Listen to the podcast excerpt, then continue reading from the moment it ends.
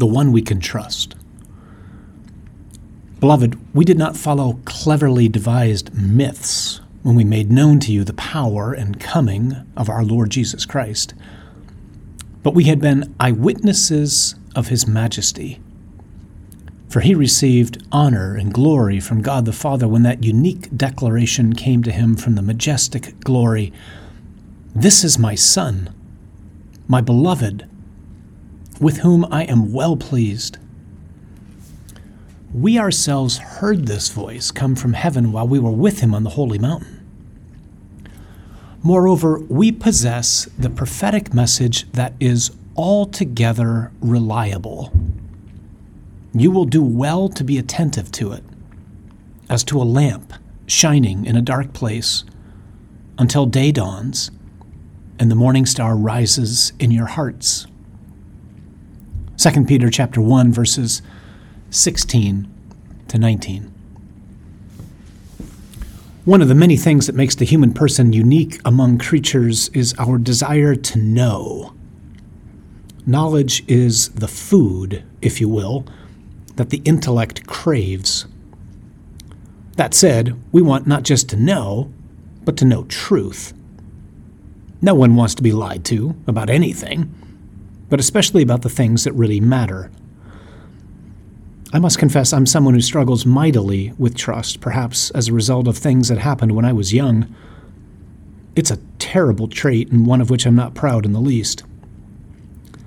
I don't seem to be alone in this, however. Unfortunately, there increasingly seems to be a crisis of trust in our modern world. The sexual abuse crisis in the church caused not only unspeakable pain to those who were abused, but a lack of trust in church leaders among many people. The subsequent efforts to try to prevent such horrific things from ever happening again, while well intentioned, often had the unfortunate and unintended result of weakening trust between bishops and priests. In the political landscape, well, does anyone really trust our leaders, no matter their party affiliation? COVID significantly damaged people's trust in healthcare professionals as politics often appeared to be the driving factor in many of the decisions that were made. Despite all the talk about trust the science, science isn't always quite as clear cut as people might imagine.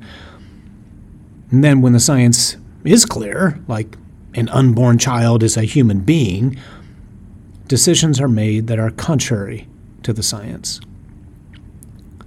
The lack of trust in the church, politicians, doctors, teachers, and others have led many people to arrive at the conclusion that there is no such thing as truth. We often hear things like, That's your truth. Mine is different. This is absurd.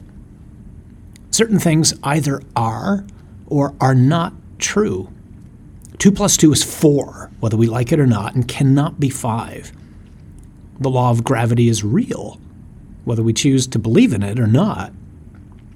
Go ahead and test it. Peter's words, or rather, God's words to us through Peter, are thus very timely, at least for me. We can easily project our lack of trust onto God. God, though, is revealing to us in His Word this coming Sunday that the prophetic message is altogether reliable. What is this prophetic message? Well, everything he promised in the Old Testament about the one who would come and do something about sin, about death, about hell, and about the only enemy of our race, Satan. All the promises God made have been fulfilled, often in most unexpected ways. Peter is reminding us that we can rely on God. We can bank on Him. We can trust Him. God does not lie, and His agenda is that we might have abundant life. Jesus has proven all of this by His total offering of self on the cross out of love for us.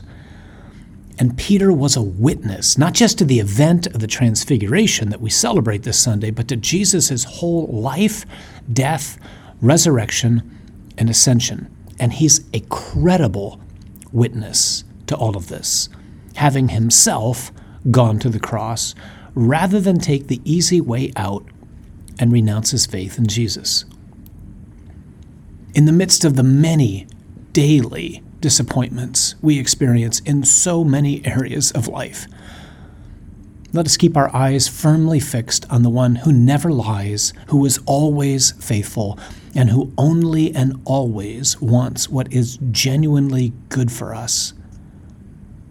And amidst the many voices tempting us to discouragement, fear, and anger, let us be intentional and deliberate to daily bury ourselves in God's altogether reliable word.